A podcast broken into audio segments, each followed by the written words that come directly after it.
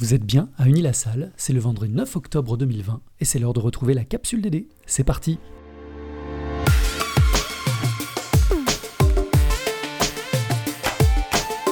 La capsule DD Un podcast de la direction du développement durable d'Unilassal.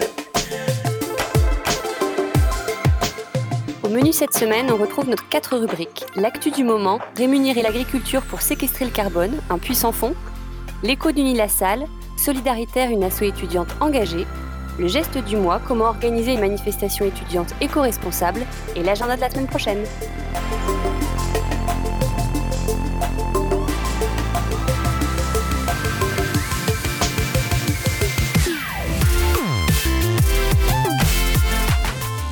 Afin d'éviter un emballement du climat, les scientifiques préconisent de viser une trajectoire de 1,5 degré de réchauffement d'ici 2100, sachant que notre trajectoire actuelle nous emmène vers une hausse d'au moins 3 degrés. Pour cela, il faut diminuer le stock de CO2 atmosphérique. Depuis plusieurs années, les sols sont envisagés comme un moyen efficace pour un tel stockage du carbone. C'est cette solution que promeut l'initiative 4 pour 1000. Pourquoi 4 pour 1000 Eh bien, c'est le résultat d'un calcul des chercheurs de l'INRA. Les sols constituent un énorme réservoir potentiel de carbone, bien supérieur à celui de l'atmosphère. Grâce à la photosynthèse, les plantes sont capables de capter le CO2 de l'air. Ensuite, lorsqu'elles meurent et se décomposent dans les sols, elles restituent, grâce aux organismes, bactéries, champignons, vers de terre, etc., le carbone sous forme de matière organique. En augmentant de 4 grammes la quantité de matière organique dans les sols pour 1000 grammes de CO2, on compenserait l'équivalent d'une année de production de gaz à effet de serre. D'où ce fameux 4 pour 1000. La solution semble toute trouvée, d'autant que la matière organique permettrait de rendre les sols plus fertiles. C'est vrai que d'imaginer que le vivant puisse jouer ce rôle d'amortisseur climatique selon les termes du ministère de l'Agriculture est très séduisante. J'imagine qu'il y a des changements de pratiques à mettre en œuvre pour que cela marche. L'agriculture, mais aussi la sylviculture, peuvent contribuer fortement à la lutte contre le changement climatique, à condition d'adopter certaines pratiques à l'échelle mondiale. Celles prônées par exemple par l'agroécologie, avoir des cultures intermédiaires pour avoir une couverture permanente des sols, pratiquer l'agroforesterie, utiliser des techniques sans labour, etc. Grâce à cela, on pourrait faire de l'agriculture non plus une source de carbone, mais un véritable puits à carbone. Il faut donc des mécanismes d'incitation pour que de tels comportements se mettent en place. Comment peut-on faire? Car j'ai cru comprendre que des fonds financiers s'intéressaient fortement à cette question. Oui, depuis quelques mois, les initiatives de rémunération de carbone stocké ou évité par l'agriculture se multiplient. Car depuis que la France a adopté en 2015 sa stratégie bas carbone pour viser une neutralité complète en 2050, le CO2 a acquis de la valeur, au sens financier du terme, attisant les appétits.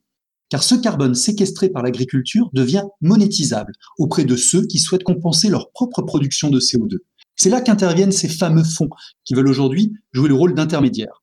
On trouve parmi les opérateurs Sol Capital, Nataïs, Cepol, Souffle Agriculture, etc., qui proposent une rémunération à la tonne captée. Sol Capital propose ainsi de rémunérer les céréaliers français à hauteur de 27,5 euros la tonne de carbone séquestré ou évité. Certains autres fonds promettent jusqu'à 40 euros la tonne. Faites vos enchères.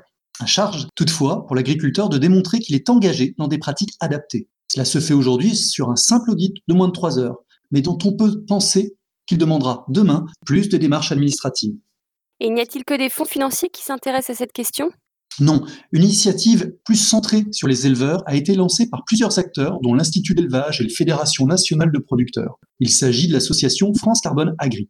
La démarche est plus lourde, mais elle est contre-garantie par le ministère de l'écologie sous forme d'une labellisation de l'exploitation. Ensuite, des entreprises devant compenser leurs émissions peuvent financer les projets. De nombreux éleveurs sont prêts à s'engager et France Carbone Agri recherche aujourd'hui des financeurs. Le système est séduisant, mais il présente des limites. Deux exemples. L'agriculture française est très bien structurée, mais est-ce que ce modèle est transposable à d'autres pays? Or, c'est bien l'ensemble des surfaces agricoles du monde qui sont nécessaires pour que cela fonctionne. Et puis, certains chercheurs du GIEC considèrent que le calcul des 4 pour 1000 est peut-être un petit peu trop optimiste. Cela donne malgré tout des pistes d'action et on trouve des initiatives similaires pour améliorer la biodiversité. Mais cette histoire-là, ce sera pour une prochaine capsule.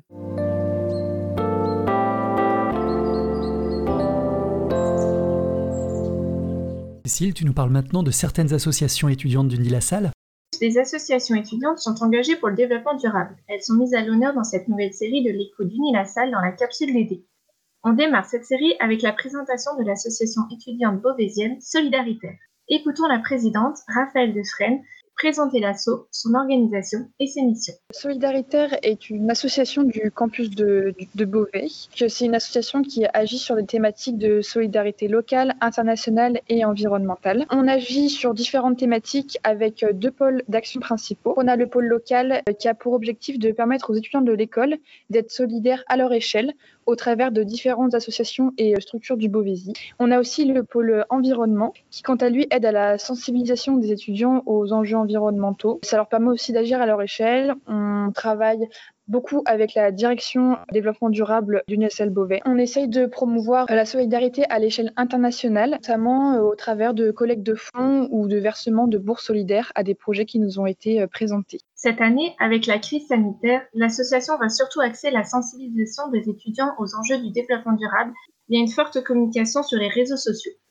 Néanmoins, quelques grands projets et actions vont être organisés. L'entretien de trois jardins partagés sur le campus et Beauvais, la reprise du projet de lutte contre le gaspillage alimentaire au Crous, les visites aux personnes malades avec l'association Les Petits Frères des Pauvres, les collectes pour les Restos du Cœur, l'organisation de deux journées de collecte de dons du sang et bien sûr la SEDD. Notre grand projet cette année et même toutes les autres années, c'est la SEDD, donc la Semaine étudiante du développement durable. Donc toute cette semaine nous est dédiée. On met en place des conférences, on essaye de vraiment sensibiliser les étudiants au durable pendant euh, toute une semaine. Solidaritaire est une association étudiante engagée aussi au niveau national dans le réseau français étudiant pour le développement durable, sur lequel elle s'appuie pour mener à bien ses missions. Le REFET, c'est le réseau français étudiant pour le développement durable. Donc c'est un réseau d'associations étudiantes des écoles de toute la France. Donc Solidaritaire fait partie, donc aux côtés de 13 autres associations, du conseil d'administration du REFED. Ça nous permet de rencontrer, d'échanger avec d'autres associations étudiantes vis-à-vis -vis de problématiques communes qu'on peut trouver, donc une organisation dans l'association, comment se rassembler au, autour des enjeux du développement durable, comment organiser un événement avec des thématiques développement durable. Le REFED nous accompagne beaucoup dans nos projets. Sur le campus de la salle, on a du coup des référents développement durable par asso et on organise notamment la formation de ces référents avec le REFED. Solidaritaire, c'est une asso qui permet d'aider le monde et la société, que ce soit sur les thématiques de développement durable ou de solidarité. On mène des actions à notre échelle et il y a tellement d'actions diverses que tout le monde peut être attiré par au moins une de nos actions. Et voilà, à côté de ça, c'est aussi euh, du partage. On est une équipe euh, soudée, euh, très dynamique. Donc voilà, n'hésitez pas à rejoindre notre asso.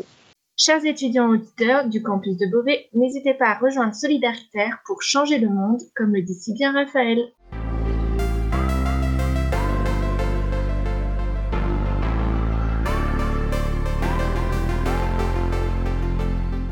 D'après le REFED, entre 50 000 et 100 000 événements étudiants, mobilisant plus de 500 000 participants, se déroulent chaque année en France. Or, l'organisation de tels événements n'est pas sans conséquences. Avez-vous remarqué par exemple le nombre de flyers distribués en amont d'une soirée étudiante et de sacs poubelles qu'elle génère? L'enjeu est donc de réduire au maximum les impacts négatifs de ces événements étudiants et de les rendre éco-responsables. Make It Green, l'association étudiante rouennaise pour la promotion du développement durable, a décidé d'agir. Marie Anguenot, sa présidente, nous explique comment. Au sein de l'équipe Make It Green, nous avons rédigé une charte d'éco-manifestation début 2020. Notre objectif est d'ancrer le développement durable dans l'organisation de toutes les manifestations étudiantes qui ont lieu sur le campus de Rouen. Nous nous sommes inspirés du label EcoFest, créé en 2006, qui récompense les événements éco-responsables des associations étudiantes. L'objectif de ce label est notamment d'aider les organisateurs d'événements à avoir un aperçu des impacts de leurs projets sur l'environnement et de promouvoir leurs actions en la matière. C'est donc un vrai gage de qualité de l'événement. Peux-tu nous en dire plus sur le contenu de cette charte Make It Green? Oui, bien sûr, elle comporte plusieurs indicateurs allant de la réduction des déchets, l'achat de produits alimentaires locaux en passant par les économies d'énergie, jusqu'à l'accessibilité de la manifestation à tous les publics. Nous souhaitons aussi accompagner chaque club et chaque association dans l'atteinte des objectifs décrits dans la charte. Les intérêts sont nombreux, maîtrise de leur budget, communication sur leurs engagements éco-responsables et impact minoré sur le territoire. En mars dernier, Make Green a proposé un mois du développement durable sur le campus de Rouen. À cette occasion, l'équipe organisatrice a-t-elle mis en application les principes d'une éco-manifestation? Tout à fait. Voici quelques exemples. La venue d'un food truck proposant des produits locaux et de saison, le reversement des fonds collectés à une association d'aide aux migrants ou la tenue d'ateliers participatifs sur la réduction des déchets. Voilà une belle initiative. Il reste maintenant à diffuser cette charte auprès de tous les clubs et associations étudiantes du campus de Rouen. Effectivement, la charte ayant été finalisée juste avant le confinement, nous n'avons pas eu l'occasion de leur présenter. Mais ce sera chose faite courant octobre et nous espérons bien que les prochaines manifestations étudiantes rouennaises soient encore plus respectueuses de l'environnement. Avis aux associations étudiantes des autres campus, n'hésitez pas à nous contacter pour partager vos bonnes pratiques et votre expérience en matière d'éco-manifestation. Merci Marie.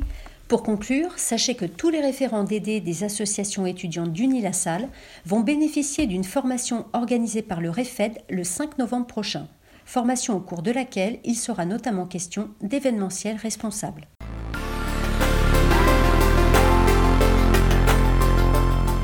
Et pour finir, l'agenda de la semaine prochaine. Le 15 octobre, sur le campus de Beauvais, se déroulera la conférence institutionnelle. Elle sera cette année en ligne. Valérie Masson-Delmotte, membre du Haut Conseil pour le climat et coprésidente du groupe de travail numéro 1 du GIEC, nous parle du climat. Une conférence à ne surtout pas manquer. Le campus de Rouen proposera l'exposition Laudato aussi, une série de photographies de Yann Arthus Bertrand qui illustre des passages de l'encyclique du pape François pour évoquer la fragilité de notre environnement et inciter à réfléchir sur notre mode de vie actuel. Jeudi 15 à 18h, on vous invite à participer au webinaire organisé par le Shift Project autour du thème Comment déployer la sobriété numérique. Infos et inscriptions sur la page de la capsule. Vendredi 16 octobre, ce sera la journée mondiale de l'alimentation et la journée nationale de lutte contre le gaspillage alimentaire. Et à Rouen, Make It Green proposera plusieurs animations et ateliers tout au long de la journée. Et pour conclure, le premier festival cinématographique de la transition. Projection Transition Imaginons un autre futur aura lieu les 16, 17 et 18 octobre. Il est organisé par les Shifters avec de nombreux ciné-débats à suivre en direct sur YouTube.